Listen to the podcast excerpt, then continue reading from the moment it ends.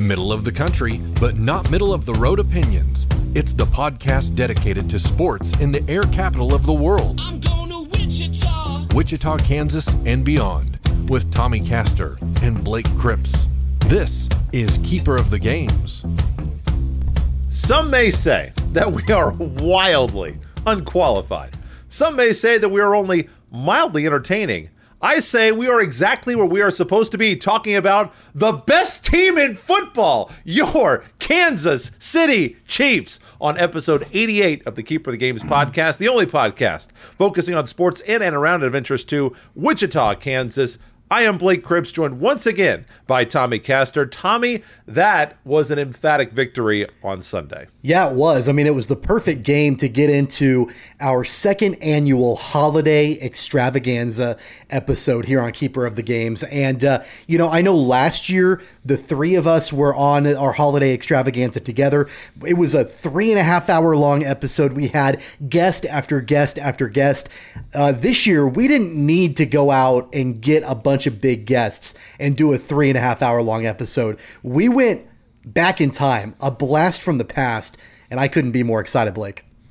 I could not either. We'll get to that in a moment. We are still online, cogsports.com, cogpod on Twitter, cogpod.podomatic.com. Best place for the audio, as always. The videos on YouTube. The audio is everywhere else Spotify, Google, Apple, and much, much more. Coming up on the show today, Kansas State heads to a bowl game, a KU football season in review, and we will also get you up to date with a little bit of talk on Kansas basketball. Shocker basketball. We'll ask Santa for something in sports, but first, what to my wondering eye should appear? A Wild Weston Mills has appeared on the Cogpod. Finally, Weston has come back to the Keeper of the Games podcasts. Weston, how's retirement been treating you from the podcasting game? Retirement life has been great. As I told you boys, I am freshly back from Hawaii. Just spent a week out on the island of Sounds Hawaii, rough. And it was fantastic. Definitely enjoying the full retirement from the podcast life. Um, and I'm assuming you all had me on because we wanted to get a full 45 minute segment on why Mitch Lightfoot should be playing more than David McCormack. Well, I'm assuming that's take the full, the to get that in. full reason to have me on. But no, happy to be back, boys. Uh, glad I could make it for the uh, Christmas extravaganza episode. Um, Tommy, what what's get- the uh, what's the over under on Weston whip-arounds in the show today? Oh, I think we're gonna have a multitude of Weston whiparounds, and I gotta tell, I gotta tell Weston uh, on our last episode, we were prepping for you to come on the program by talking about Andale football winning another state title. Uh, so we were prepping, we were we were getting ready in anticipation for you to join the show. Well, I, I'm glad that you you've got all the bases covered because back to back to back, the numbers, the undefeated streak, the point. I'm sure you covered all that. I'm ready to rock and roll if We we, need a good 20 minute segment on Andale. But Yeah. you know, don't worry. It's been a while since I've been on, boys. So there's a lot in my life that I'm gonna need to include in the show. Yeah, that yeah, that that's for sure. I forgot the show is all about you, even if you're not a part of the show anymore. So uh, we did talk a little bit about Mitch Lightfoot. We might bring him up a little bit with David McCormack as the Jayhawks won their last game. But of course, we begin today with the Kansas City Chiefs slaughtering the Las Vegas Raiders on Sunday.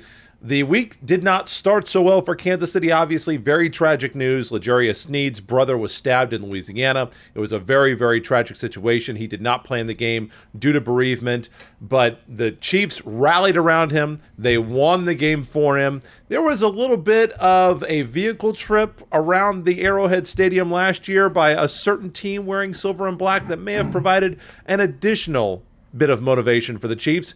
And the wheels on the plane go up and up, and they could not leave the runway fast enough at KCI for Las Vegas as the Chiefs pounded the silver and black to solidify their first place standing in the AFC West with a convincing 48 to 9 trouncing over the Raiders that was by almost any statistical measure the most complete performance by the team this season. It was the first time that the Chiefs had positive expected points in all three categories offense, defense, and special teams since Kansas City beat the Giants. Only the third time it's happened all year. Chiefs have won six in a row.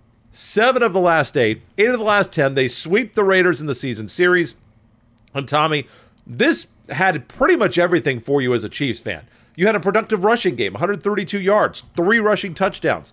Derrick Gore and Clyde Edwards Helaire both got into the end zone. A return to greatness for Patrick Mahomes, 20 for 24, two TDs. No turnovers by the Chiefs at all in this game. He had a 139 passer rating. The Chiefs sacked Derek Carr four times. They limited the Raiders to under 50 rushing yards. Five turnovers for the Chiefs, including the first one of the game on the first play from scrimmage. So, unless you count Patrick Mahomes getting sacked three times as a negative, which obviously the offensive line did not play perfect, but other than that, Tommy, this was a very comprehensive victory for Big Red. Yeah, it was. You know, six weeks ago, uh, we were on this program, or seven weeks ago, uh, on this program, talking about whether or not we actually thought the Chiefs were a legitimate playoff team. Uh, you know, they sat at three and four. Really, things had not gone the way that I know anybody in Chiefs Kingdom would have wanted the start of the season to go.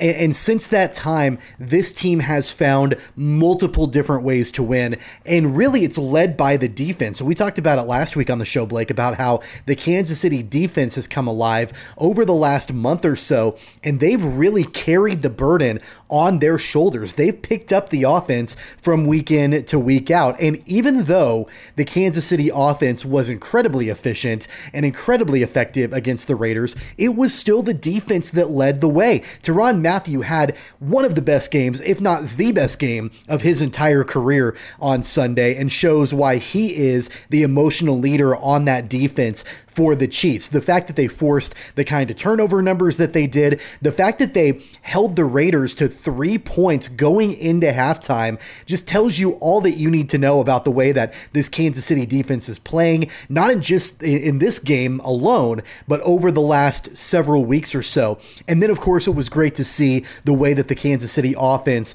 really came alive. You know, there's been a lot of, I don't want to say criticism, but just a lot of comments made about Patrick Mahomes and the offense over the last month. And one of the things I was watching uh, ESPN Sunday NFL Countdown uh, Sunday morning prior to the game, and they did this whole breakdown, and it was Rex Ryan talking about Patrick Mahomes and talking about um, not critical of him, but just saying some of the things that he's noticed from Patrick Mahomes prior to that game against the Raiders, and things like, you know, just throwing the ball behind receivers that are open uh, or missing receivers by a step or you know whatever the case might be just things that we're not seeing we're not used to seeing from patrick mahomes he put all of that to doubt or put that to bed on Sunday against the Raiders. 20 of 24, super efficient numbers. He completed the vast majority of his passes and he looked sharper than he has looked all season long. You add that to the fact that the receivers for Kansas City, it was like they got glue back on their hands again. They were holding on to their catches,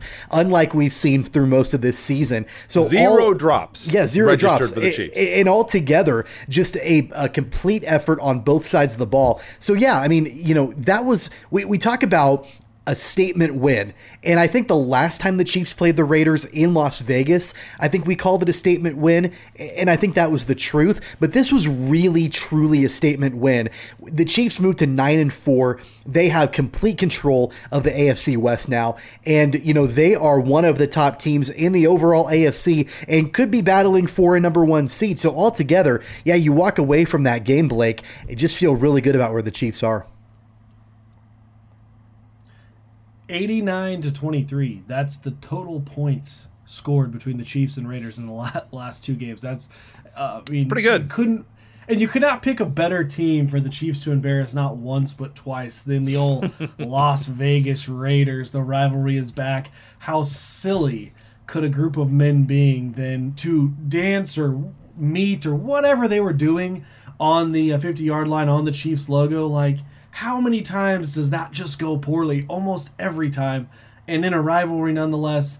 Uh, love to see that the Raiders got embarrassed. You know, I, Tommy, you started talking about the defense, and, and to me, that was always going to be the biggest concern. Uh, yes, the offense was definitely off track in the beginning of the year, but you just, you kind of felt, and I think there was a point where I started to get nervous, but you always felt man, it's still Pat, it's still Kelsey, it's still Hill, it's still the same talented bunch that has done great things in the past. The ability is there, they'll figure it out. But even if they do, the defense was looking so atrocious in the beginning. And I'm sure you guys touched on this throughout the year, but with those injuries that were in place, we had, you know, essentially we weren't able to put that uh, the starting 11 combination really in effect for for quite some time. And then even after that you know it took some time for guys that were you know health or not that were playing but weren't exactly healthy. I think you know frank clark uh, obviously chris jones was playing with a hand. Um, you know, all the corners that were kind of in and out of the lineup for a little bit. So even when they were coming back, not being fully healthy, you finally get that squad together. You let them play. And really, since, if you look at since they played the Tennessee Titans, that embarrassing loss where they lost 27 to 3, they've given up 17, 7, 14, 9, 9, and 9.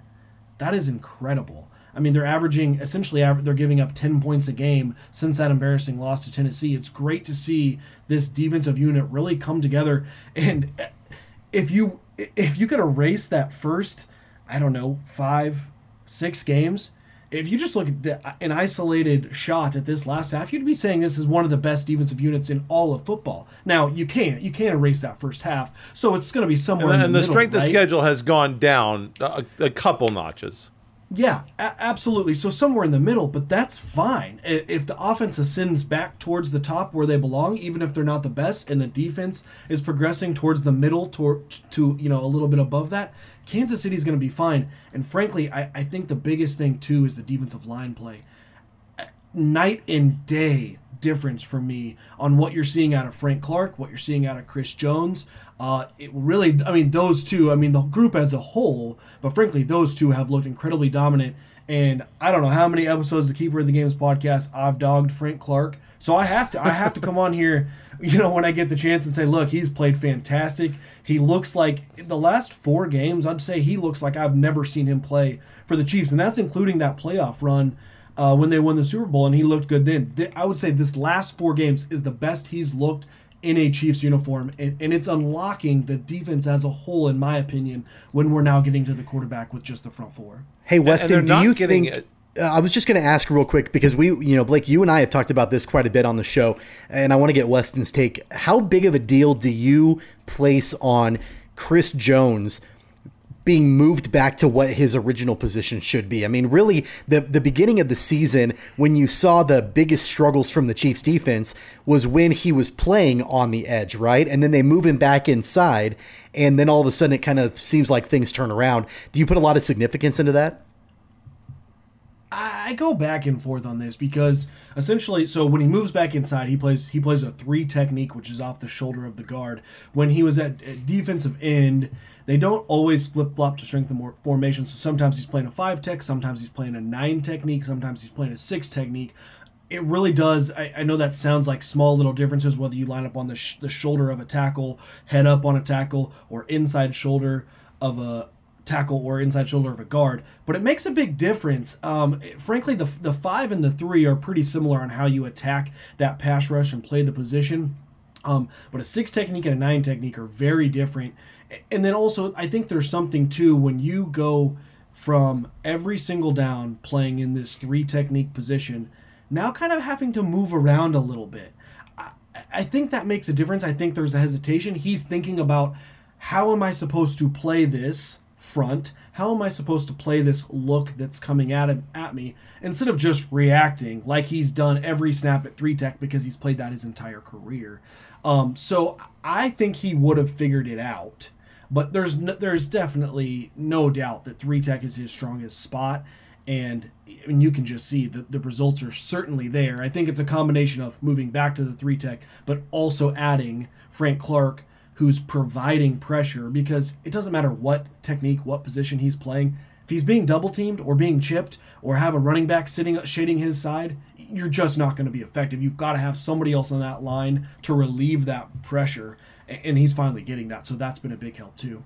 Well, and the, the the big thing for me, I think, is that those guys, while they have not been productive and they weren't productive last game, they combined for only one sack. But if you look at the pressures, they got the most pressures by far of anybody on the Chiefs defense. Jones had 10, Clark had 7, Wharton and Okafor had more sacks, but it was those two guys who are getting Carr out of the pocket, who are making him uncomfortable. And can we also just say one quick little tiny word about the secondary and maybe one about Dan Sorensen, who had a pick six last week. He forced an intercept, basically forced an interception this week. Rashad Fenton was the only defensive back that gave up more than 50 yards in coverage as Carr went six for six for 53 against him. So Sorensen had an awful start to the year but he's not getting beat like he was earlier in the year. Now, is that all because there aren't quite the weapons in these last few games on the outside? Certainly not the weapons that we saw at the quarterback position.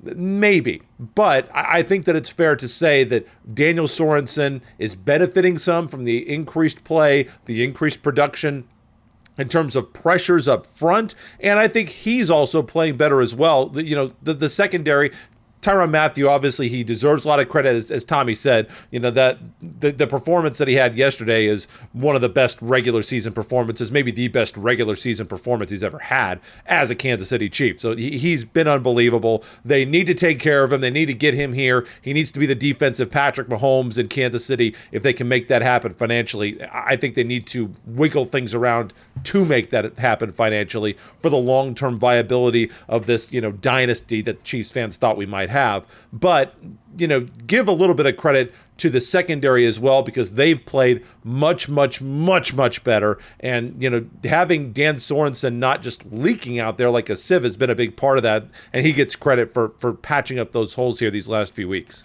Yeah, you know, I Dan Sorensen didn't magically just become amazing, you know, from the first four games to the last, you know, seven. Yeah. That's not and really. By the same token, he just didn't get awful overnight. Not that he was ever the best corner. I don't think anybody was ever calling him, you know, the next Deion Sanders or maybe even the next Dale Carter for that matter. But he didn't go from being, you know, serviceable, a key cog of the defense to just being totally unplayable. You know, that doesn't happen. But there have been some other guys that have stepped up too. That you oh, know you don't you don't hear their names you know uh, very often at all. Like you mentioned, Tershawn Wharton and Mike Hughes. I mean that guy has come out of nowhere. I feel like this year to really be a key contributor. Willie Gay. I mean just all the different Gay guys on that defense. And you know what? And I got to give Weston props because you know, and I'd love for you to speak to this a little bit, Weston, but we've mentioned Willie Gay a few different times this season on the program. And I feel like, and maybe I'm remembering this wrong, but I feel like you were all about Willie Gay coming out of the draft. I and, remember. And really just what he's been able to do uh, from that linebacker position this season, especially. I mean, he's been a key contributor. And I think he will be for, for years to come. Yeah, they are so set at linebacker. I think with Nick Bolton and, and Willie Gay. I mean, what the way that Willie, I mean, his athleticism, Willie and, and Willie Gay is who I'm talking about. His athleticism is just, I mean, picture perfect for what you want out of a linebacker in today's NFL. That his speed just allows him to really provide coverage all over the field. Um, and at the same time, the man's got a little dog in him. He can get up there and, and knock around, set the edge like he's supposed to. And I think that's the part for me that I, you know, you just don't know until you get to see all the games done. You know, does he have that ability to go and set the edge? Doing it in college is not the same as as making that read. Everything happens just a little bit faster in the NFL, and he has. He's done it time in and time out. And then really with Nick Bolton, um, you know, he's going to be that that run stopper next to Willie Gay. And frankly, he Nick Bolton is is excited as I have been for him this season. He's only going to get better when he can move over to that Mike linebacker after Anthony Hitchens leaves this offseason. Um, so it, it, has been fantastic. And to that point, I, I think this is a, I, I want to kind of wrap it back into you guys talking about Dan Sorensen because, frankly, so many Chiefs fans and I, I, and maybe I don't know if you guys discuss Steve Spagnuolo on this podcast, but boy, a little Spags has done a fantastic job. in the beginning of we probably year, haven't talked about him enough in the turnaround, things, honestly. Right. Things were rough, and maybe some of that is on Spags, but there are some adjustments that you can see, and maybe, and, and sure, I'm sure there's some people out there that'll say, "Well, people were calling for it." I don't think Spags is hearing the noise on Twitter and no. this and that. Maybe a question or two from a reporter, but other than that, Spags isn't. So you got to give him credit. He moved. He moved Sorensen out of the starting lineup. To me, that was the biggest thing to ever help help Dan Sorensen because he's great at certain things and being able to bring him in in packages is so effective for him. Juan Thornhill comes in, and boy, that guy, I tell you what, so he's playing. Thornhill playing the free safety spot. Typically, that free safety is more your coverage guy. You know, he, he's going to rob he's a thumper. He has been just hitting people. I love to see that. So, anyways, you replace uh, Sorensen at that free because really uh, Sorensen's more of that strong safety type that Tyrann plays. He want you want to play him in the box. You want to limit his coverage to certain packages, downs, and distances, and that's what they've been able to do. And it's really unlocked his potential so that you're not having him out there on third and long or on a second and long where he's now matched up with the slot receiver, somebody he's never going to be able to keep up with. You can package him in and out of that lineup for when you know that offense is going to put good matchups on the field for him. So that's been fantastic. I, I think I think Spags has made some really good adjustments um, that that really need to be you know deserve some credit for this this defense's turnaround.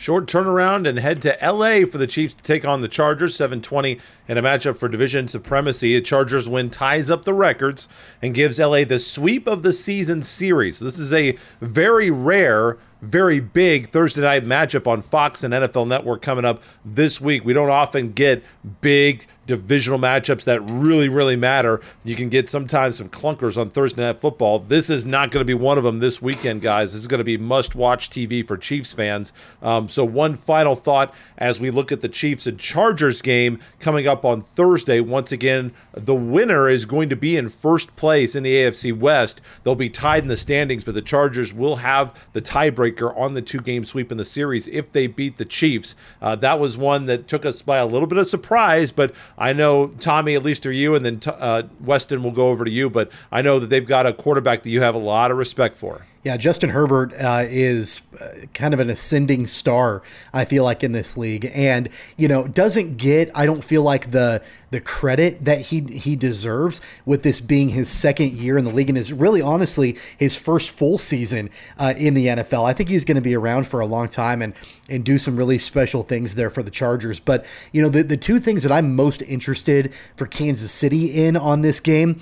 Uh, number one is the running game uh, for Kansas City. You know, Clyde Edwards-Helaire has been back. This was his second game returning from injury. You know, he was okay. Uh, 10 attempts, 37 yards on the ground in that game against the Raiders. But Derrick Gore uh, is someone that you know, of, of course, he broke a huge run for that for that touchdown for Kansas City, and you know when the Chiefs have been able to bring him in in in special situations, he's been very very effective, and I think uh, between him and Darrel Williams really have solidified that backup role running back for Kansas City. And so I'm interested to see what his usage will be like and really what the, the split will be uh, in, in ball carrying for the Chiefs on Thursday. And then the other thing is, you know, we mentioned it just briefly at the very beginning of this discussion, but the offensive line, uh, I think is continuing to find its way. It's, it's better. The offensive line is better by far than what it was a year ago. Um, sure. You know, Creed Humphrey, I think, is going to be, you know, he's not somebody that we talk a lot about on this show,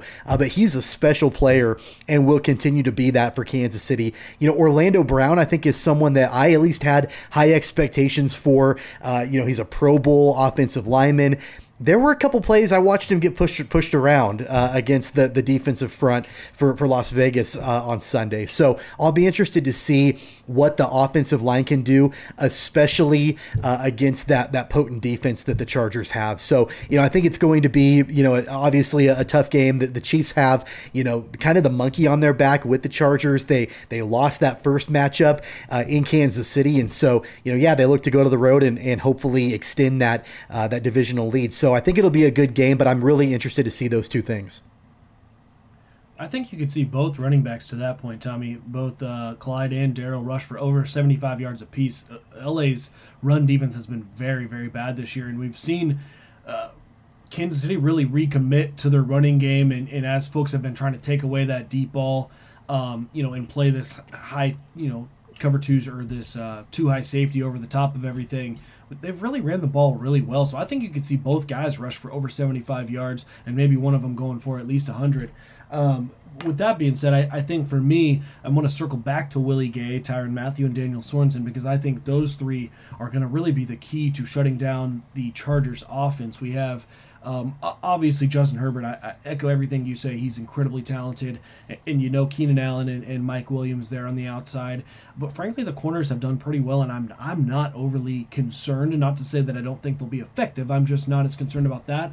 is where I think the Chiefs get hurt is if Austin Ekeler gets loose, and it's not as much turning around, handing, handling him, handing him the ball, but really throwing to him out of the backfield. He's been elite at that all year. So really seeing Willie Gay in, in the flats kind of shut that down, and then obviously I think in a more you know manned up situation, you might you might see Ty- Tyrann you know on him out of the backfield, potentially Sorensen. I think that might be a, situation where you kind of want to package Dan out of that, but certainly he's going to have the flats in, in zone situations.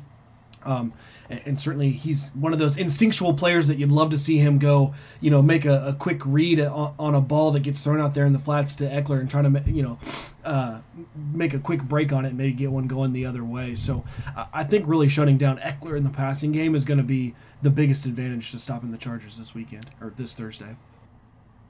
The one thing that I am looking for in this game, I think looking at Josh Gordon, what is his offensive utility going to be for this team? You look at the Raiders game, nobody had more than four targets in this game. They finally got Josh Gordon into the end zone. He got three targets, two catches, nine yards, one touchdown. So I'm interested to see how Josh Gordon is going to be continued to, to be integrated in this offense by Eric Bieniemy, by Andy Reid. That's one thing that I'm looking forward to seeing. Once again, well, will he play Blake? Because it sounds like he's on the COVID list. I mean, it, uh, as of today, we there to me, there's really no point in even talking about it because who the hell knows? You know, like he could come off the list tomorrow, or they may say, you know what, he's going to be done for the rest of the year. So uh, show up on Thursday, st- you know, and, and, we'll find out. Obviously, you know, th- things change so much because you can, if you get two negative tests in a certain amount of time, you can test out. And, you know, I don't know what his vaccination status is. I assume he's, you know, I, I don't know. It's not even well, worth my time to discuss, honestly, just because there's course. so many things that we don't know. But anyway, Thursday, 7:20 kickoff on Fox. Big Thursday night matchup for the Chiefs and the Chargers. Next up, the Tax Act Texas Bowl. Kansas State heading into the postseason. Kansas State and LSU, the Wildcats, heading to the Texas Bowl for the third time in program history. Kind of a weird one here, folks. Kansas State playing this game on Tuesday, January 4th for an 8 p.m. kickoff. The game is on ESPN. Kansas State played in the inaugural version of the game in 2006, losing to Rutgers. They also played in 2016. They beat former conference rival Texas A&M. Chris Klieman, the only coach to lead the Wildcats to two bowl games in his first three years as the head coach of K-State. K-State leads the country in bowl appearances since 1993. Of course, the Wildcats seven and five, facing six and six Louisiana State. Tigers' second Texas Bowl appearance comes in with plenty of momentum after a 27-24 upset win over number 14 Texas A&M. The Wildcats, on the other hand, appeared to be ready to turn things around, power into the playoffs, going on a big winning streak, but. They were stopped in back to back games by Baylor and Texas to win the season on that two game losing streak. It's kind of a, a, right now, Tommy, and then we'll go to you, Weston, for your thoughts on this. A tale of four seasons. Kansas State started out of the gate a little shaky, but they got three wins. They played the heart of their schedule, the the the part of the schedule that every Kansas State fan and every analyst and everybody looking at this team circled those three games against the Bedlam rivals and Iowa State, and Kansas State lost all three of those games. Then you have the winning streak as they played down to their competition at times. Uh, thinking specifically of that Texas Tech game is the one that really pops out to me because I think that they're way better than one point better than the Red Raiders this season at least. Um, and then these back-to-back losses. Obviously, Baylor is much much better than we ever thought that they would be coming into the year. So give Baylor credit. I'm not saying that it was a bad loss to lose to them 20 to 10, but uh, the the Texas loss was disappointing and how that happened for Kansas State. Where do you feel like Kansas State football, not necessarily looking big picture here over the next three or four years? You can if you want, but uh, guys, but uh, where do you think Kansas State football is right now, Tommy, as we head into this postseason bowl game next month? Well, you know, I really think that uh, this bowl game on January 4th is really important for the momentum of this program. Mm. You know, it's been quite a while since Kansas State has won a bowl game. You have to go all the way back to 2017. That was the last time wow. that Kansas State won a bowl game. Chris Klieman is 0 1 in bowl games, uh, losing 20 to 17 versus Navy back in 2019.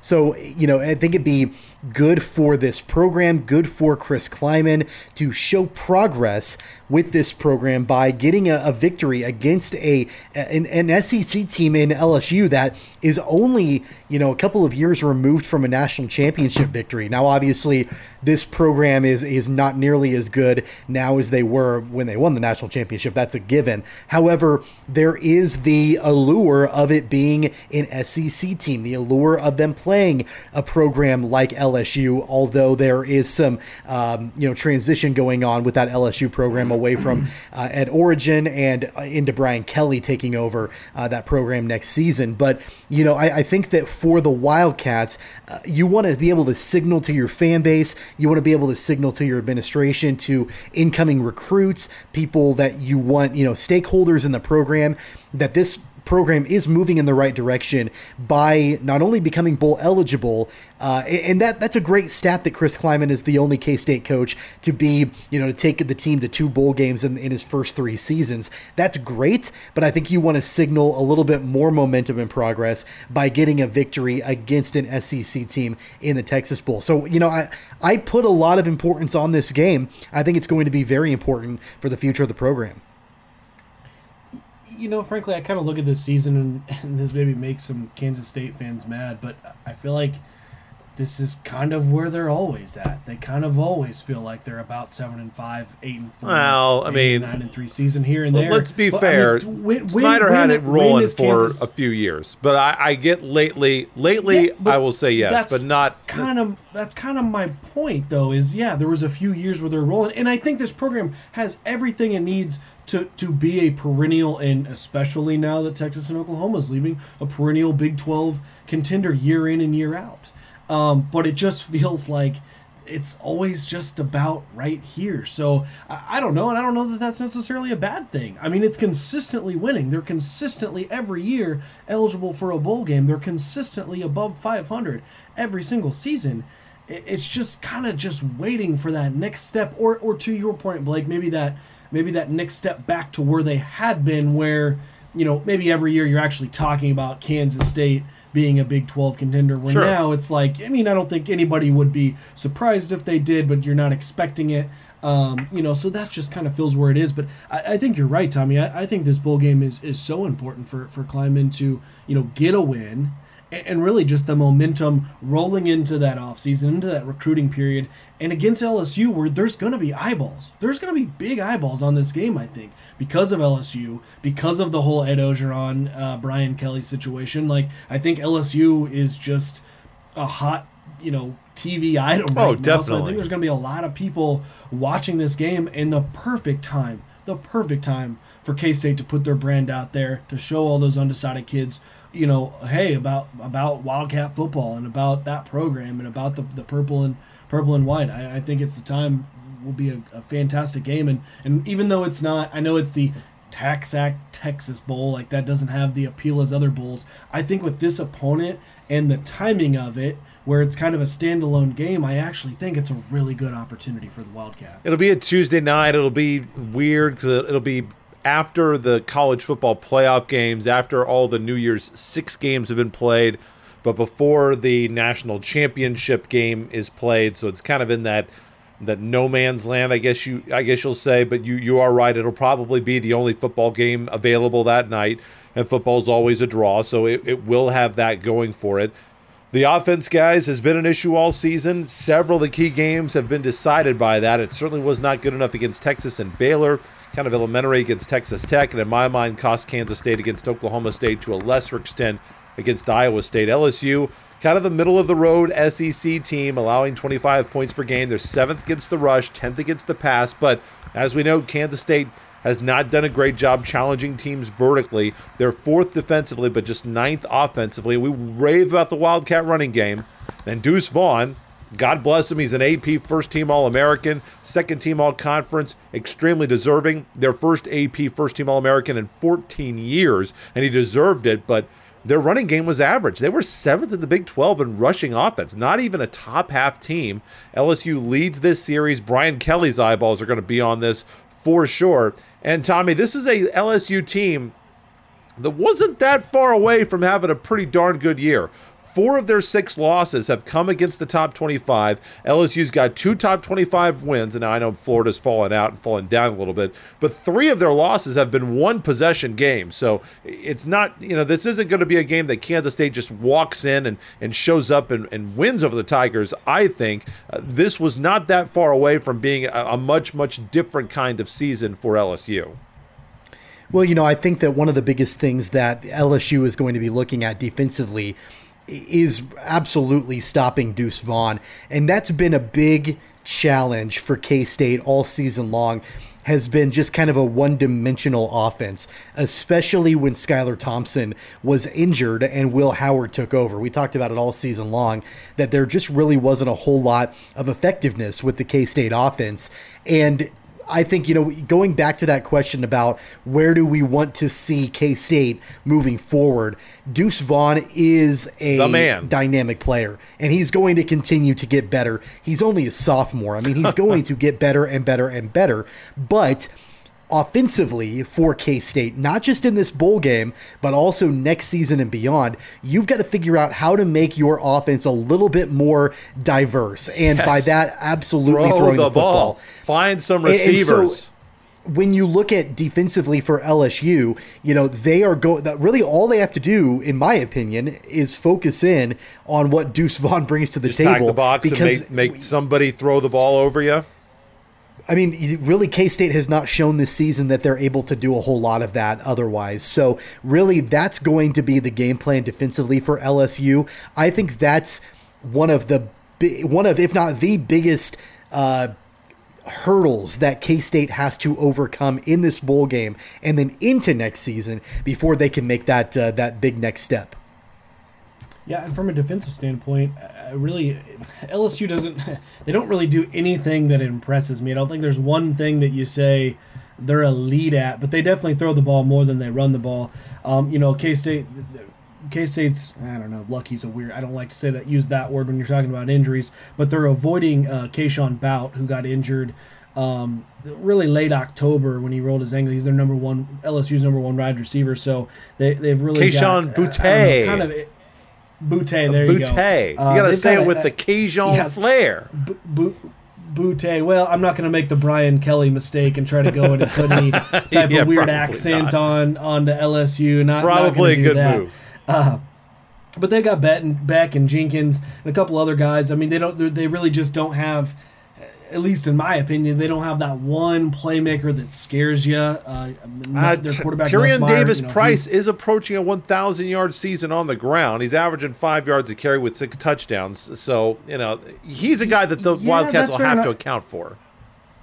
Yeah, and I guess and, here I was saying that they're more of a passing team, and I, I mean they really do. I mean that's really what they do more than I don't know. I mean, I guess you got a thousand yard rusher, you got a thousand yard rusher, but you know it's a little different in, in college football than when you're looking at an NFL type schedule. But sure, um, you know, I, I think this I think this Kansas State defense, you know, there's not a they are not overmatched by any means. I mean, obviously no. they're the favorite, so I'm not saying anything crazy there. They're you know they're a one and a half point favorite according to Vegas, which is pretty much just a pick 'em um, at, at this point, which kind of surprises me a little bit. But you know, SEC bias, they're they're always going to get a little bit of favoritism there. So I think Kansas State defense um, can really come out and and I, I think they've got a good opportunity to to shut shut down. And I kind of expect this to be a, a low scoring game all the way around.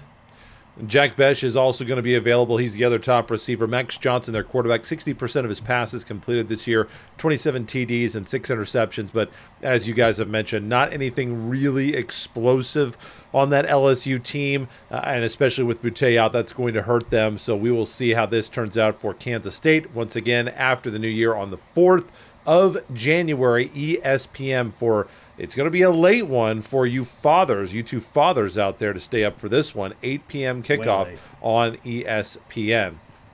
We go now to a segment that I did not believe at any point this year that I would enjoy in any way but I am going to enjoy it. It's the KU football season in review. And if you would have told me 2 and 10, 1 and 6 in the Big 12 was going to be what we were talking about, I probably would have said, whatever. There's, there's nothing interesting to talk about. Move on to next season. The segment takes about five minutes and we're done. But the 13th consecutive losing season in each category for the Jayhawks turned out to be a lot more interesting of a two win improvement over last year's 0 9 disaster than I thought it would be. Of course, the Jayhawks were 0 8 in the Big 12 last year. It was a stretch down the end of the season that provides a little bit of hope for fans in Lawrence that meaningful college football may not be so far on the horizon from Memorial Stadium. The season did not start well. A lethargic win over South Dakota, blowout losses to Coastal Carolina, Baylor, and Iowa State. Jayhawks made a game of it at Duke, which, you know, Duke, who cares? They're not very good. The shocker, of course, was October 23rd when the Jayhawks shut out the number three Oklahoma Sooners at halftime. They could not hold on to the second in a 12 point loss. Of course, Tommy and I wrote that off very quickly when they were absolutely destroyed with a pitiful performance at number 15 Oklahoma State the next week. Another loss in the Sunflower Showdown. But KU the next week, thanks to a change in quarterback due to injuries, dropped 57 on the Longhorns in an overtime victory on the road in Austin, ending a long 50 plus game road losing streak in the conference. And after that, KU showed that it was not a fluke. They lost their last two games of the year at TCU and West Virginia by a combined nine points, two games that could have very easily flipped the other way. Tommy, this season brought us Jalon Daniels and Jared Casey. Kenny Logan is going to be coming back. Big news defensively. He and Kyron Johnson off the defense were all Big 12 second team. I believe this is the end of the Kwame Lassiter career, which is very sad because it turns out if you give him a legitimate real quarterback, apparently he is actually pretty good if you get somebody who can throw him the football. So it's too bad that we wasted him during this, you know, period of dysfunction in KU football. Tommy, your thoughts on a football season that had the record that we thought that we would have, but I don't think, based on our talks going in with our season preview of Kansas football, maybe not the feelings that we thought that we would have about KU football at the end of 12 games. Well, one of the playmakers that you neglected to mention is Devin Neal, who really provided Definitely. a spark offensively, running the football uh, for Kansas down the stretch.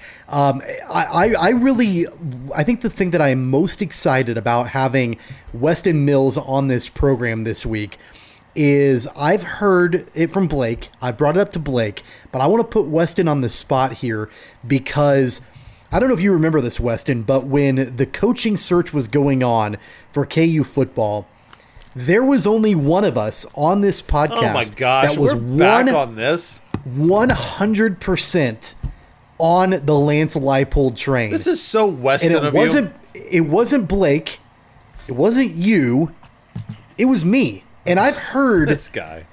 Blake tell me that I was correct, and I'm just waiting to hear that from you on this show.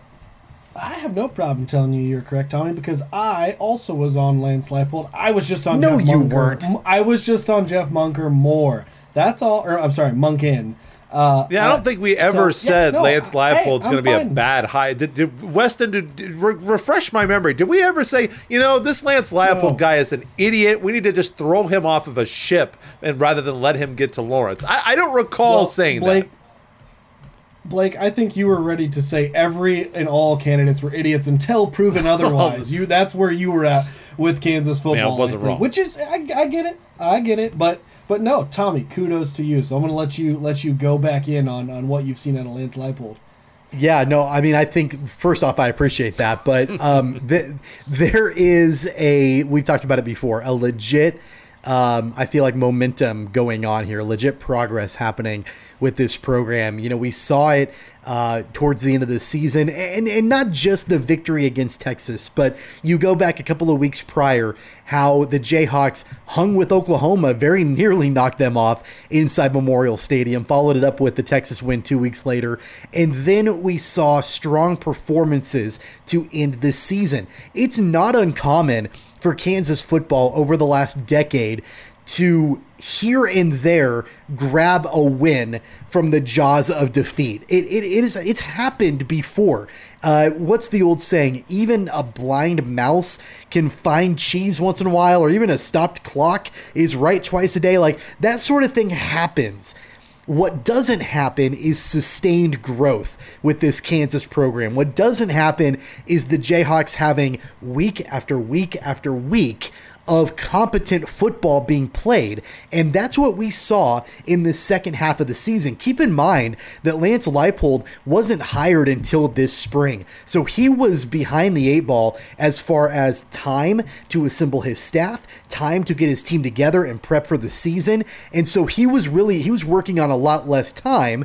And I feel like if you had given if he was able to have that normal off season to get the team ready, we might have seen this progress a little bit sooner in the season. Now, obviously, it's got to translate into next season. It's got to translate into recruiting. It's got to translate into wins uh, on on the scoreboard, and not just these moral victories of yeah, we feel better. Yeah, we think that we actually are watching some good football now. We've actually got to see the team win. But I absolutely believe that this team is heading in the right direction.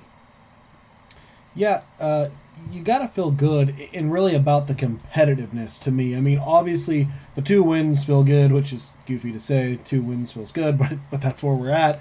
That it did, but really it's more the competitive competitiveness that you've seen. The fact that I would sit down on a majority of weeks, start that game and think, okay, we've got a shot. Like we, you know, we can maybe win this game. And, and then you watch a majority of the game and feel like until really the last few minutes you felt like there was a chance that happened more games than not, and that feels like a huge step forward.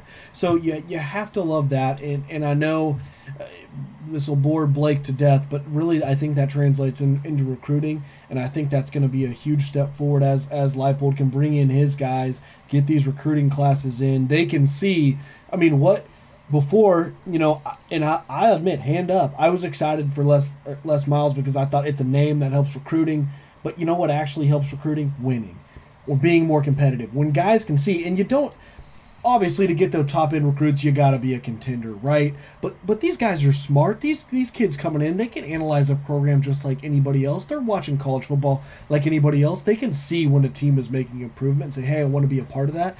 And the other thing too that i think is going to be interesting to watch moving forward if lance leipold can get this uh, program in a spot where they're you know winning games I really think this transfer portal, I think it's actually kind of having the opposite effect on what a lot of people thought.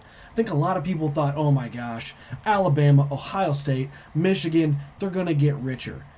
I think kind of the opposite is happening. I think those programs that used to, their quarterback number two, quarterback number three on that roster would normally be buried on that roster. And now those kids say, well, shoot. Why don't I go somewhere where I can play? That's Exactly. And you're at a program like now, I think it does hurt the smaller schools, but I think the Power Five is in a great position to say, hey, you that's third on the depth chart at Michigan, come play, come start for us, come start three years for us at Kansas. Or, like we saw with Jason Bean, you know, and an example can be all over the place, but hey, you at North Texas or at UTEP come to the Power Five and be a star and get ready to go on to the NFL. So I think where it really helps is the, the mid tier Power Five. And I think that Kansas could be in a position to really benefit from that if Lance Leipold can continue this momentum uh, with the program. And it's actually already happening. Like, I don't know if you guys saw that Craig Young from Ohio State entered the transfer portal to Kansas. He he committed to Kansas on Monday, and you know he was. I don't know exactly where he landed in the depth chart defensively for Ohio State, but I think he was a four star prospect. And uh, I think if you took what he did at Ohio State and you compared it to the defensive output for Kansas, he ranked only behind Kenny Logan.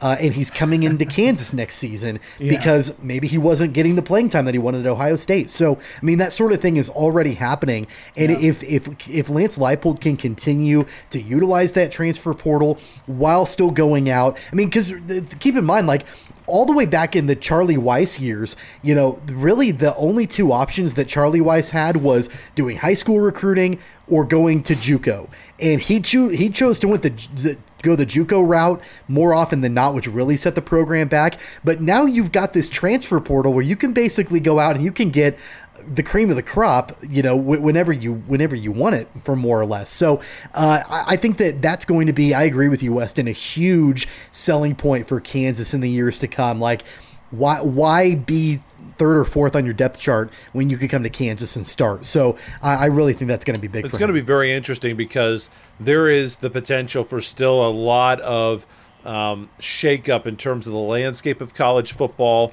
How exactly all, you know, I think it would be naive to believe, even though it seems like things have settled, have we seen the last of conference realignment? And I know that we have talked a lot about, and Tommy, I th- still think, believes that the Big Ten is the best home for Kansas long term. Here's a counterpoint Does being in the Big Ten really help Kansas football?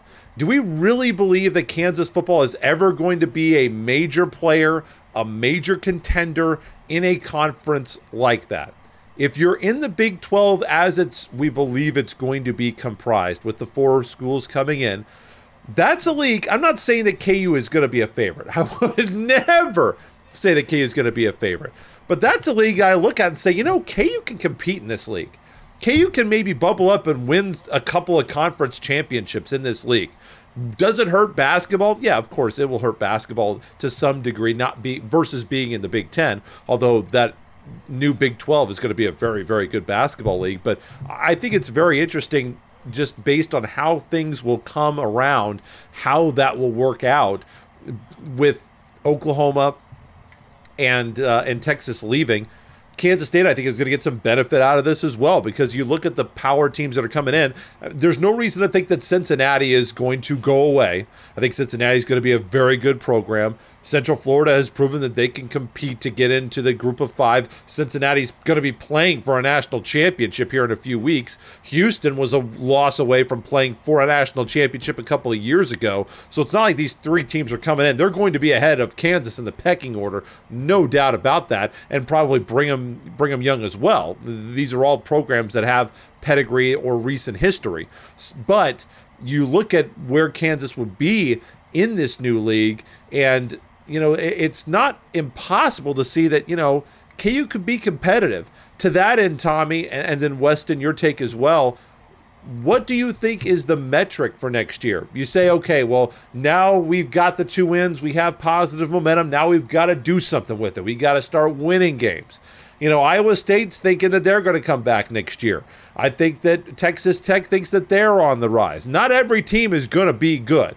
Okay, you look at the Big 12 long term. Obviously, the, the, the teams that I look at long term for success in the Big 12, Oklahoma State's going to be the giant in football in the Big 12 after the exodus of Texas and Oklahoma. So starting next year, Tommy, what is that barometer? Is it three wins? Could the same record be acceptable if all the games are close like the last three were? Uh, how do you how will you judge this team? What are your expectations? And then Weston for next season this is going to be a bold take. Um, I think that, in my opinion, we're at a point the metric is bowl eligibility next year. I genuinely believe that. Wow. Now, do I think that's that's pretty warm? I don't know if that if that constitutes a hot take. I said it's a bold take, but I don't think it's a hot take. Uh, I think that the way that this team ended the season and I think with the progress and the momentum that this program has for the first time in forever, I think that this team has the potential. I'm not going to I'm not saying that I would necessarily put money on the fact that they're going to be bowl eligible, but I think this team has the potential and the talent and finally the coaching to be able to get to that point. I mean, you take a look at the non-conference schedule. You take a look at what the Big 12 is rolling out there. Have you taken a there look at the non-conference schedule? There are a couple. I'm just saying. I don't, I don't think they're. I don't. I don't like I said, I'm not going to put money on the fact that they're going to be bowl eligible, but I, I think they got the potential. That would be the ceiling of where this team could be next year. I know a lot of people are saying, oh, yeah, give it three or four years. But I just think with the way that this team ended this season, crazier things have happened. You know, I, I I think maybe goal is better than metric. Like I think bowl eligibility is immediately the goal of Kansas football. Sure.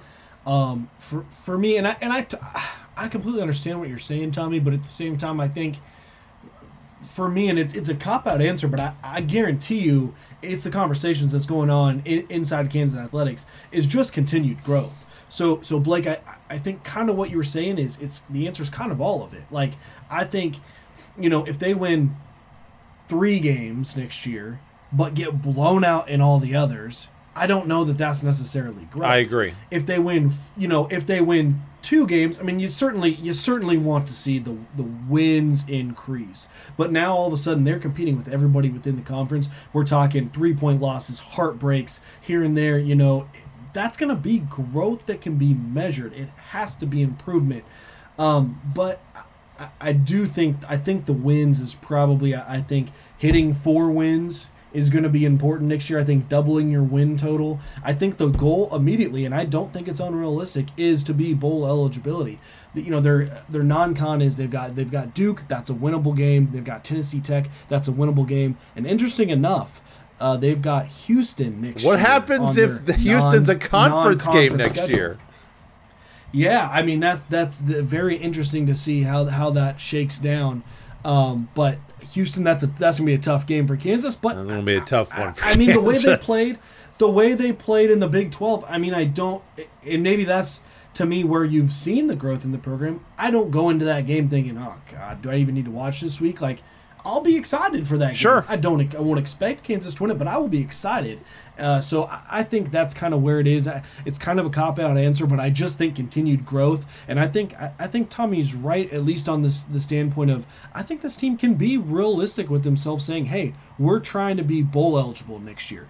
I, I I wouldn't absolutely think it. that that's the. I think they can have that internal goal. I think that's the conversation that Lance Leipold will have. Absolutely.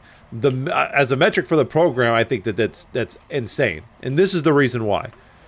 I don't know how Kansas can improve enough defensively to make that a realistic metric, because Kansas defensively was so bad this year they made strides offensively. There's no doubt about that. But special teams was not consistent this year. They had blocked kicks. They did not hit enough kick. They did not make enough kicks, and they did not create big plays on special teams. The offense just needs to continue progressing, continue working with that quarterback, continue going to Devin Neal. Should have hot taked myself for not mentioning him at the at the front there, so that's one on me. Um, but the defense, Tommy. why didn't the you? defense? Uh, honestly, because I reloaded and it was still on preview. I actually did hit Uh-huh. it. I'm and sure. It went to I'm live. sure. can we get a can we get a hot take horn now? We we want Oh that. God! You know, it's just it's just hot toward. I just it just won't do. I won't fire. I don't I don't know how that's working. yeah, it's weird. I just I just can't figure this out right now. But Tommy, the defense was so bad last year. The defense needs to make not just like little baby steps or just continue progressing. The defense needs an overhaul. They've already fired two coaches. Maybe this guy from Ohio State's going to make a difference. They've brought in more guys. The two guys they fired were a part of Les Miles' system, so I understand that they're you know they are making changes.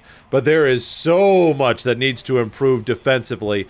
They had those two guys that were all league, and everybody else needs to either be replaced or get demonstrably better. So I think defensively, that's going to be a big, big, big headwind for any progress that KU could make in terms of bowl eligibility next year.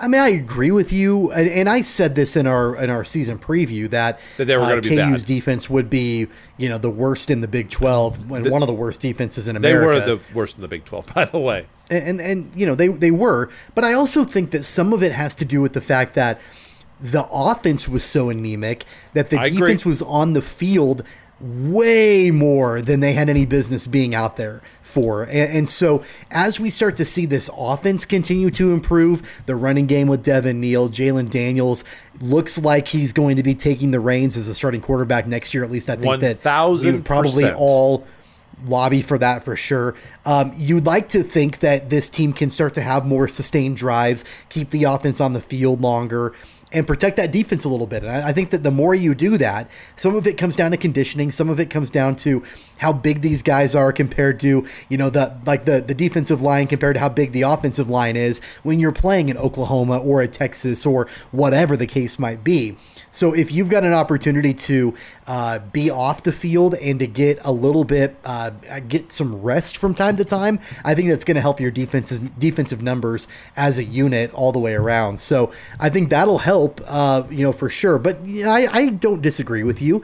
You know, you've got to look at some wholesale improvements, some big time changes defensively with your personnel if you really want to take that next step. And I think that's that's got to be where Lance Leipold is And looking. one thing that you had said as well as we wrap up here is, you know, the fact that this probably wasn't really even the system that he wants to run. This was Right. what the, the this is the personnel we have. We have to play this way, and so now they can they have a full off season. They will have spring football. They'll have a full year to recruit. They only got hired in April. And again, to correct the record, I understand that recruiting is important. It's the lifeblood of a college football program. The only difference is I don't care to talk about the individual recruits at all until they've actually played a college football game. I don't disagree that college recruiting is important. It's the lifeblood of the program. But until they're on campus and they actually suit up week one, they could be named, they could all be named Jimmy and Joe for all I care. Doesn't matter until they actually Well, play it down. And the only thing I want to add to just and kind of segues perfectly from from this too is you know this is college and not the pros. So the guys you have, you you do see drastic improvement usually from year in year out. I mean those freshmen that Sure. are just not physically gifted enough to compete in the Big 12 are going to get bigger, they're going to get stronger, they're going to get faster. As opposed to the NFL, it's like you know the guys you have. I mean yeah, maybe there's some marginal improvements here and there, but for the most part, those grown men are they're they're, they're who they're going to be, right? So kind of the combination of all this bring in a couple new coaches. Maybe you get a couple guys from the transfer portal. Sure. You certainly expect the continued physical growth from some of these young guys that we're playing, and hopefully that shows some improvement for the defense next year. September 3rd. I mean, I think we're all believing it should be a 1 0 start to the year for the Kansas Jayhawks hosting Tennessee Tech on September 3rd. Final segment of the show news and notes. Number two, we did our first one last week. This will be a college basketball edition. Not quite a full segment on these, but stuff that we thought that you should know. It is our last show of the calendar year 2021. Didn't want to go without talking Shocker basketball and Jayhawk basketball. We'll start with the border war. And by the way, I'm just letting you guys know now anybody calling it the border showdown will be immediately removed from the show. It's the border war. And as Don Frambro said, um, no. Don Frambro, as he said, it's a goddamn war, and they started it.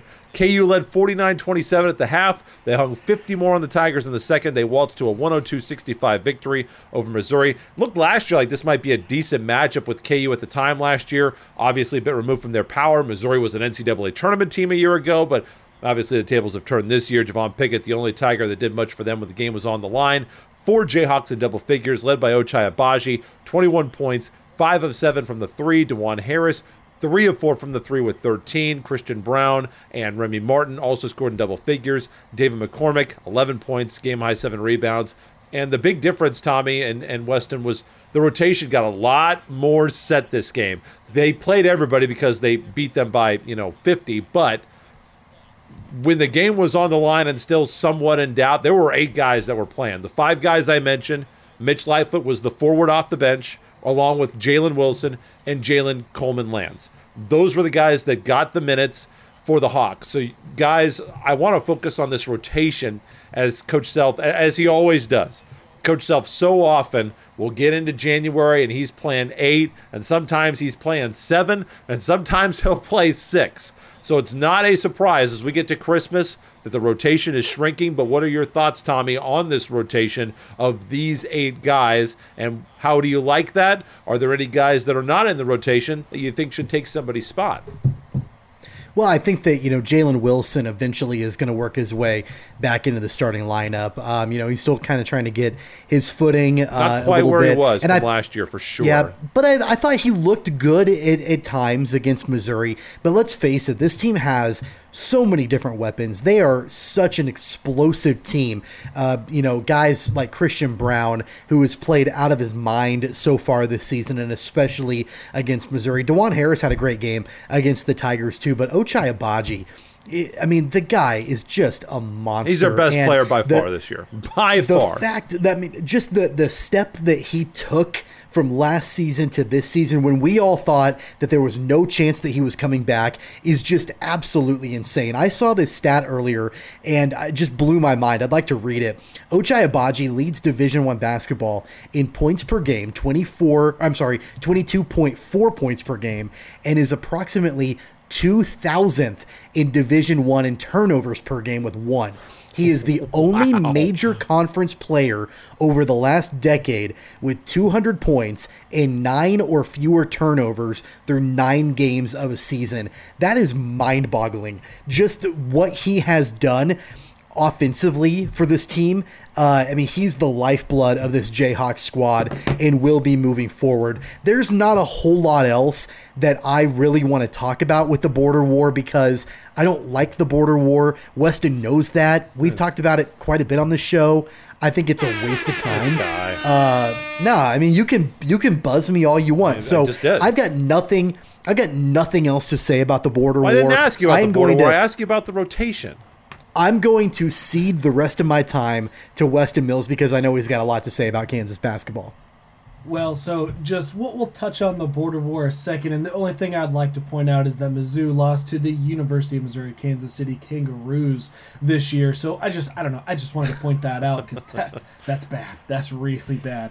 Uh, no, uh, so going back to Kansas in the rotation, uh, you know the only person or only player that I kind of surprised me is not going to get more minutes and and more surprised me on name recognition coming into the year only not necessarily because he's I think he just deserving is Jor- uh, Joseph Yesufu. I really thought he was going to crack some minutes and stuff, but not that. And he hasn't played bad. Just as you guys have mentioned, there's just so much talent on this team. I don't think he's going to get the time. Um, certainly, you know, we, we also saw, you know, again, Mitch Lightfoot, nine points in only 12 minutes. It took uh, McCormack 21 minutes to get 11. He was three of six. Where Not going to Mitch was three entertain this. Argument just- long term. I just think Mitch Lightfoot a little bit more efficient. So, but nice. We're gonna see gonna see the time split around there. I will tell. I will tell But you this: he has been better this year. Mitch Lightfoot has improved offensively this year. But as I ran through the stats last McCormack year, is what you mean? huh?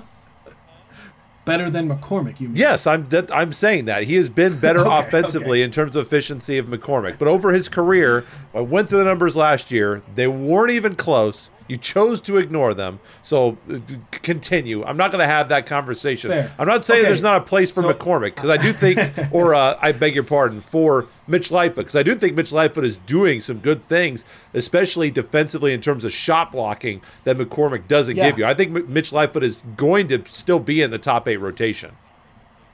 No, and, and that's perfect because here's the thing I think that Kansas has different at that that number that that five position, that center position this year, is they've got McCormack, who's the big body, the post up, wants to score in a very traditional way. If, if an offense gives, or I'm sorry, if a, if a team's defense is going to give them that look, they can play McCormack. If they need maybe a more uh, active defensive player, Lightfoot can kind of step in, do that. He can block, he can protect the rim. He's a little bit more quick-footed, I think, than, than McCormack. If you have have him step out, neither of them great stepping out, but I think Lightfoot is the advantage there. And then if you need that that five to really spread the floor and shoot that three ball or guard a guy on the outside, Zach Clemence has looked good. I think he is going to be just outside the rotation. But boy, is it going to be nice for Bill to have those He shouldn't be. situational. Well, I, shouldn't I be. agree. I'm Who, excited. who are you taking I'm out for excited him then, Tommy? growth. I mean, I think that he, I think he needs to play, take some of McCormack's minutes and some of Lightfoot's minutes, in my opinion. But Well, frankly, here's and here's where I think the season's going. I do think, I think you're going to end up seeing nine guys playing. I think you're going to see McCormack min- minutes shrink a little bit. Mitch's probably stay about where they're at, and Clemence's go up. I think you're going to see all three as the game flow and as the situation, you know, really calls for. And and certainly that could mean games where Clemence is not work. You know, he doesn't get anything at all because that's not what the team is giving him. And you can see times where he is getting 10 minutes, maybe 12 minutes, like Mitch is getting off the bench, or Mitch doesn't see much at all, and it, it Clement, Clemence kind of steps in. So I think that's what we just didn't have last last year is really any flexibility at all within that big man big man position. If they were scorching a traditional big man, we just had to live with it. McCormack had to play the minutes, or even Mitch coming in. You know, he doesn't give you that much of a different look than McCormack, but now there is so much flexibility. And with that being said, with Jalen Wilson, really with the extended guards, even the the small ball look has a lot more different options this year. So I, that to me is the biggest thing that's different about this year. Um, is really their depth and versatility of the way they're going to be able to play. And I will mention, guys, as I was flying to Hawaii, had a layover in Denver, was able to get a little future in on the old Kansas Jayhawks. So keep that in mind uh, as we Are go. going to play for a national Next team's gonna title? Is that uh, is that what you were betting on there? We- I'm feeling a little 08 vibes here with this team, fellas. What what what action did you get? If you don't mind sharing. 12 to 1. 12 to 1 Ah, 12 to on, one. on KU to win the national championship, which was probably about, uh, I think they had four or five teams with, with better, or with, but yeah, better odds. So, you know, I felt like I needed to hop in there and get it early before, you know, they, it's things gonna kinda go down? on throughout Sure. the season. And it's, and it's the tournament, so everybody gets decent odds because it's just so hard to win the darn thing. It is. But, um, I just, I'm, I'm kind of feeling a little 08 similarities. This I think I think they've got a chance. Their offense, I think, at, at at times they have kind of gone deer in the headlights, like they did against Dayton. Uh, The, last few games they've been they've been crazy. Um, just a couple of notes here.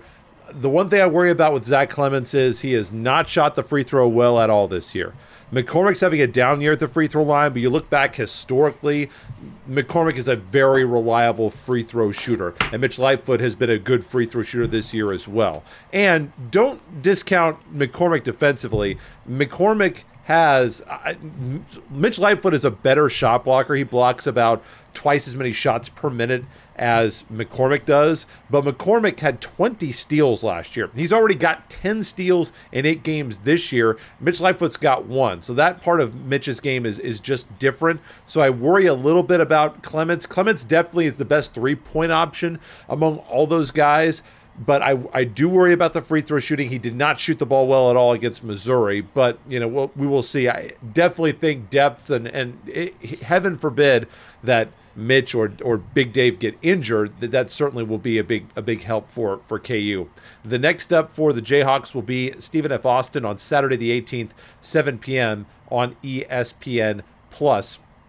Wichita State got their second double digit win of the season.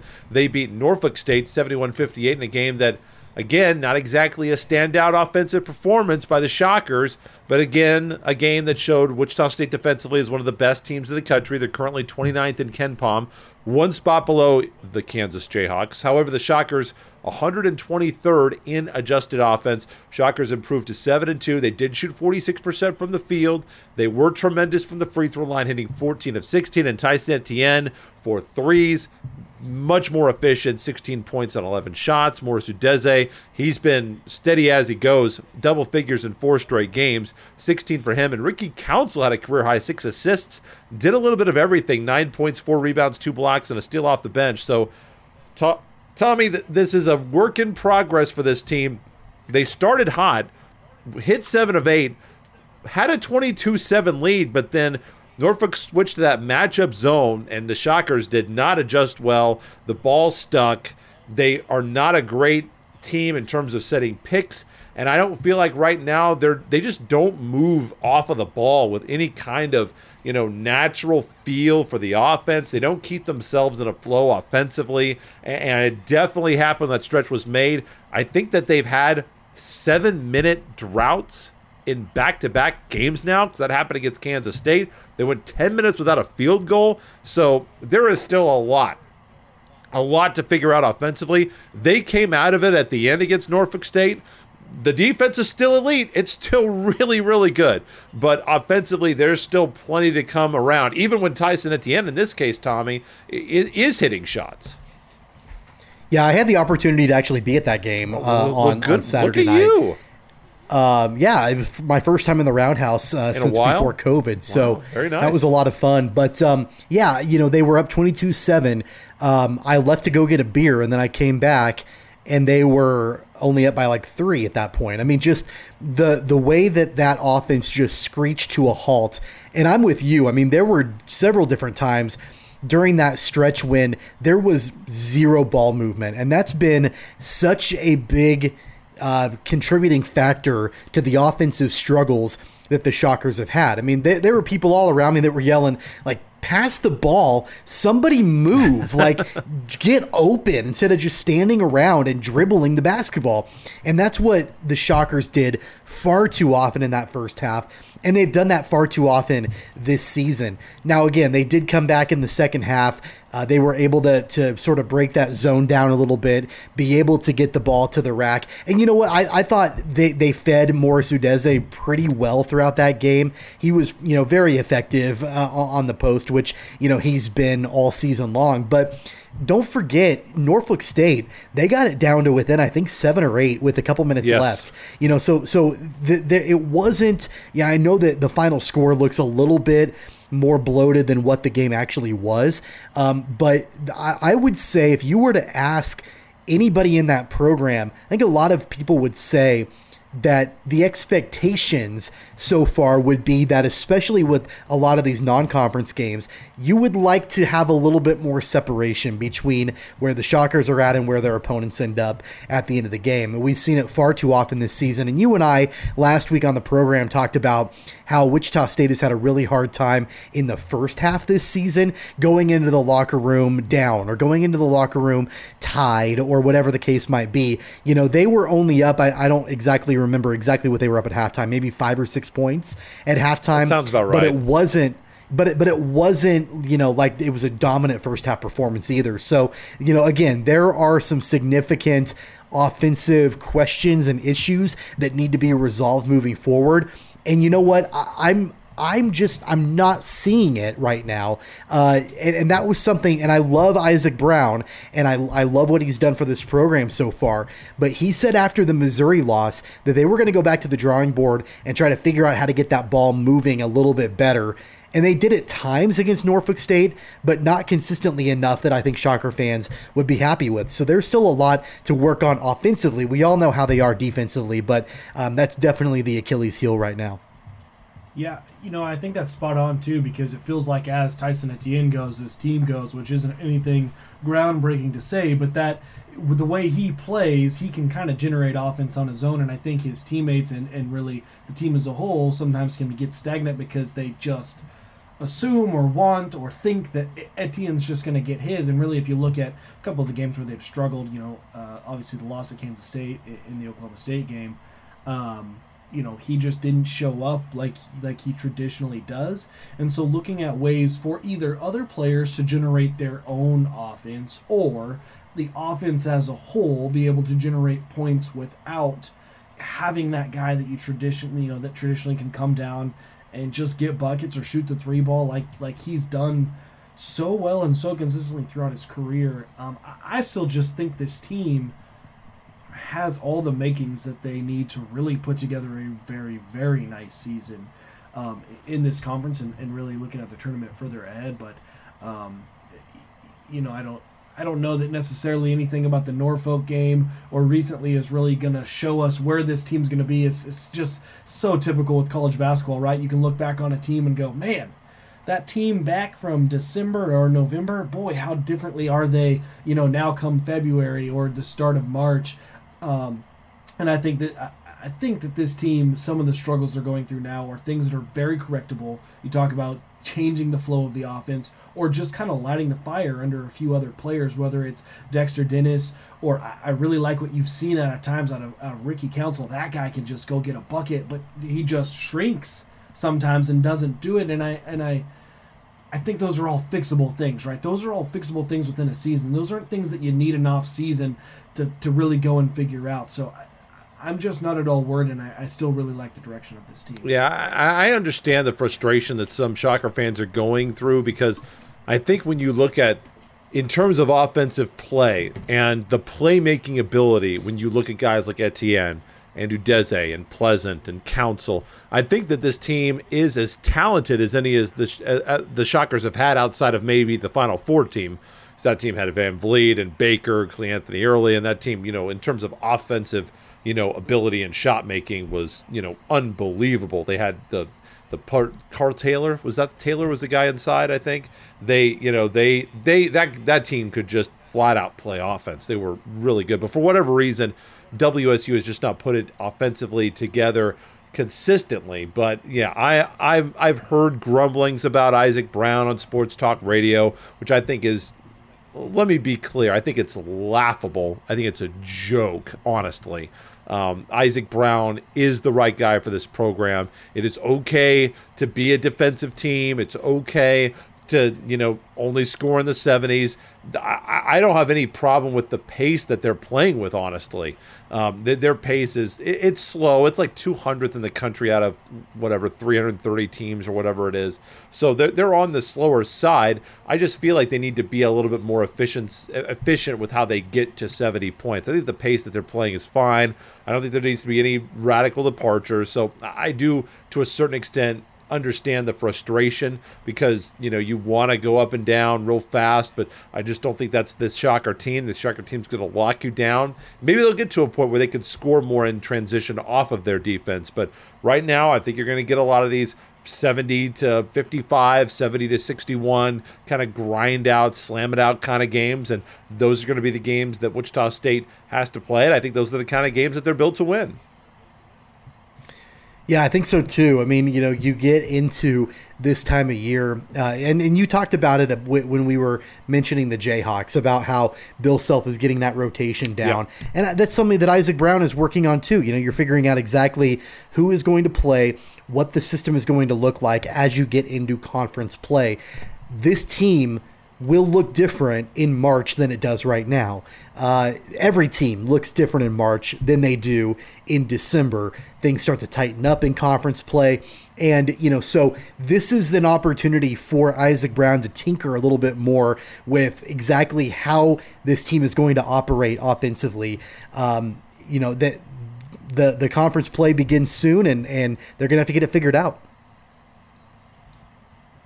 Wichita State. Um, I don't have anything. Uh, yeah, I got. Uh, yeah, I was gonna say normally that's the part where Weston leaves us hanging, and glad to see that that hasn't changed. Wichita State hosting Alcorn State. Uh, that'll be today as you are watching or listening to the podcast. 7 p.m. You can watch that game tonight on the Plus. Just a couple more pieces of business, and guys, it's time to bring back that tradition, unlike any other, just in time for the holiday uh, holidays. As I will go ahead and hit the music.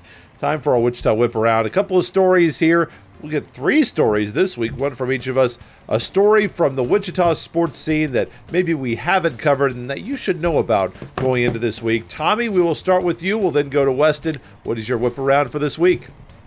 Yeah, I'll make it really quick. Koch Arena has been chosen as one of the regional sites for TBT, the basketball tournament in 2022. We obviously remember the last time that TBT came to Wichita.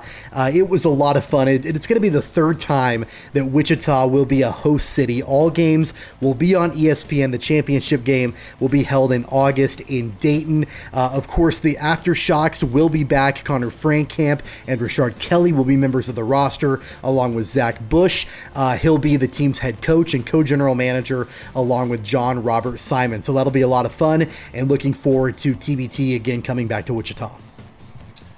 I'm going to go south of Wichita to Winfield. As we all know, I consider that part of the metro.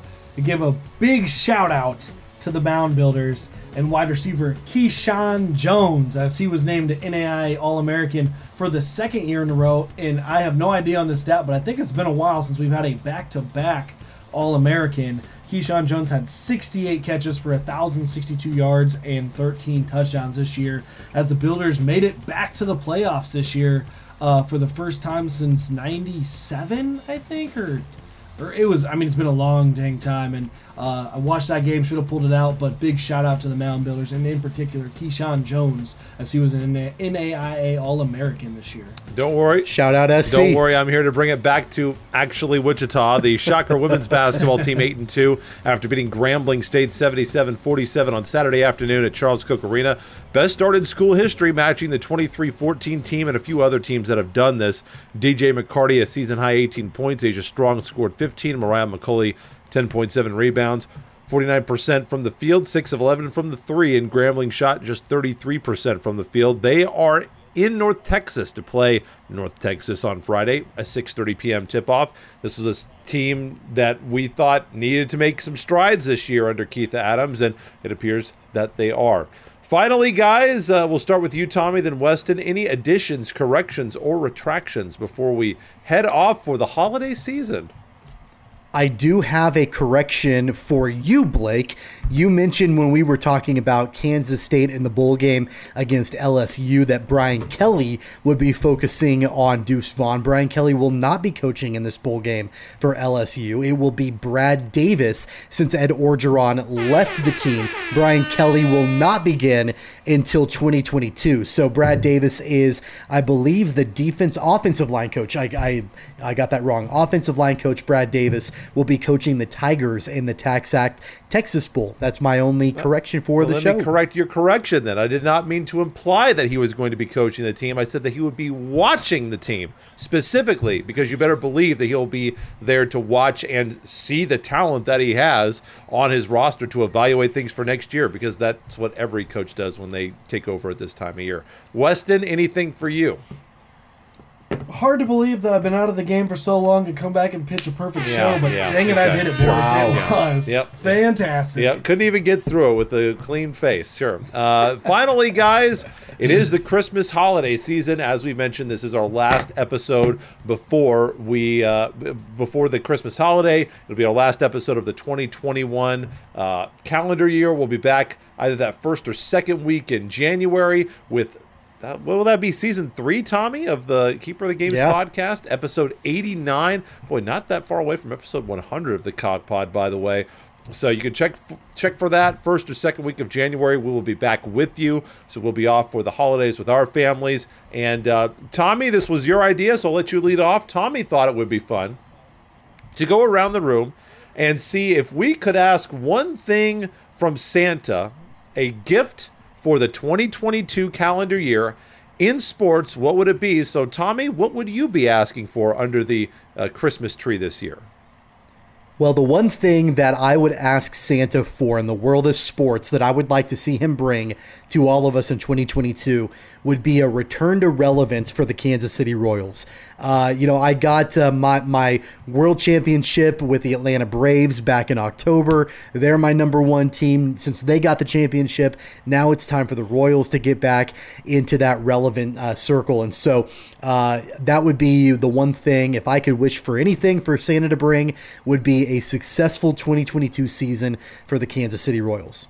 Weston, how about you? So, what I need Santa to do is bring me something in 2021 that's going to help me for 2022. I'm going to need him to bring me either a Colts or Bills victory over the Patriots and a either a Steelers or 49ers victory over the Tennessee Titans so that the Chiefs can wiggle their way in after all this big talk about is this team falling apart wiggle their way into that number one seed in the AFC at the start of 2022 for a Weston? nice little Super Bowl run. Weston, I hate to tell you this. I don't know if you've been that good this year. That's very true. I don't That's know. I don't know. Santa's going to be looking at that list and saying Mills, Mills, Mills. Do we have a Mills on this list? I don't know about that. right. That's asking a lot. Uh, my Listen here, keep. Hold on, we need to ask the keeper of the game listeners. I know there's some of you out there that probably qualify for that wish. Somebody else got to bring in the same wish as me, so we can all get that number one seed in Kansas I mean, I, I I wouldn't turn it down. I'll tell tell you that. Um, for me, I think it's very easy. Uh, you know, it, it's been a while. I remember what it was like in 2008. I remember what that feeling was like to finally taste that national championship that had eluded us so much, and we kind of got screwed out of it a couple of years ago in 2020. A team that I'm not saying would have was going to win the national championship because you know, it's the hardest, which is why so many people come up to me and say, "Oh, Bill Self, how is he? You know, he's only won one championship. KU basketball, they've only won three NCAA titles. It's the most fair champion, unfair championship in sports. It's the hardest one to win, where the best teams get the least advantage and have to win the most games in order to win it. In all of sports, with the less, the least margin for error, because You have to win six games, and you can only lose one game, and you're out. I would not mind a national championship for the University of Kansas men's basketball team. That's what I want for, for 2022. So, Santa, if you're out there listening, I don't know if I've been good enough either, but uh, that's what we would all like to see. And actually, I, I kind of like your guys' wishes too. So if all of our wishes come true, that'd be. Although Weston, if you're gonna wish for something, why just? I'd rather go to this. I'd rather go to the playoffs as a wild card and win the Super Bowl. Who cares about the top seed? I have my heart ripped out for by these guys as the number one seed. Enough. I don't need that to happen again. Yeah, I, I hear you, but I'm up here in Kansas City. I'd like to attend one, two, maybe three Oh. uh, games in Arrowhead. So there you go. There's another part, another Weston whip around. It's all about Weston. a little selfish. I'd, I'd like to get a nice little tailgate at Arrowhead going. So come on, Santa, you can bring me that tailgate. That's what I'm looking for. That is our show, and that is our season of the Keeper of the Games podcast. Weston, thank you so much for hopping back in with us. Great to have you around. Merry Christmas to you and your family. Happy to be here, boys. Once again, we will be, and I don't know if you guys coordinated this. I don't know who's going to say the thing at the end of the show now. That'll be interesting. I'm not, we're not even going to discuss that. That's all you, Tommy. I'm just going to let it happen. you, Tommy. Um, this is our last show of 2021. We'll be back episode 89. Check us on, of course, on Twitter at CogPod to follow along. Like, you like, share, and subscribe. Give it to a friend. We really appreciate everybody who's supporting us for both of these seasons, and we're back and going to be excited to do it once again. And we will be exclusively, well, we're going to talk about Kansas State football and the Tax Act Bowl, obviously. But after that, heavy Chiefs, heavy college basketball coming back in January. Very much looking forward to it coming up when we start episode uh, 89 and season three of the Keeper of the Games podcast in 2022. And so we will see you then. Merry Christmas. Happy New Year to you and yours. I guess we'll let Weston plug himself on his social media, I suppose. So, so Tommy, for our beloved audio listeners, uh, where can they find you on Twitter? You can follow me anytime at tweets from Tommy. And I just want to get it in real quick. Uh, Weston, number one, thanks for being back on the show. Number two, why don't we say that end line together? We we'll time it out. We'll say it together. So that we'll just we'll join together in holiday unity, I guess. I, I can handle that. And you guys can find me at W Mills ninety four for all the wonderful takes that I Do you still bring talk to the sports? table, even though I'm not on the podcast. Even though you're not on the podcast? you know, I, I- you know, I would tweet like every once every week or two weeks. Usually, it's Oh, about wow. the, the stupid targeting rule in college football, but that's uh, usually what, It's a what I'm stupid rule. getting worked up about. Of course, I am at BE Cripps on Twitter, B E C R I P P S on Twitter. That's it. Season two of the books. Season three when we talk to you next year on the Keeper of the Games. Take care, guys. Take care. Take care. Wow, that was that was take care, guys. a great way to end the show, guys. Absolute fail. So uh, we will end you. We'll just end the the third season with this. Both you guys, terrible. You've been listening to Keeper of the Games. Don't forget to subscribe, download, and listen on all major podcast platforms like Apple Podcasts, Google Podcasts, Spotify, Stitcher, iHeartRadio, and more. Visit our website at cogsports.com. Find the podcast and videos on Facebook and YouTube at Keeper of the Games, and follow the podcast on Twitter and Instagram at KOGPod. That's K O G Pod.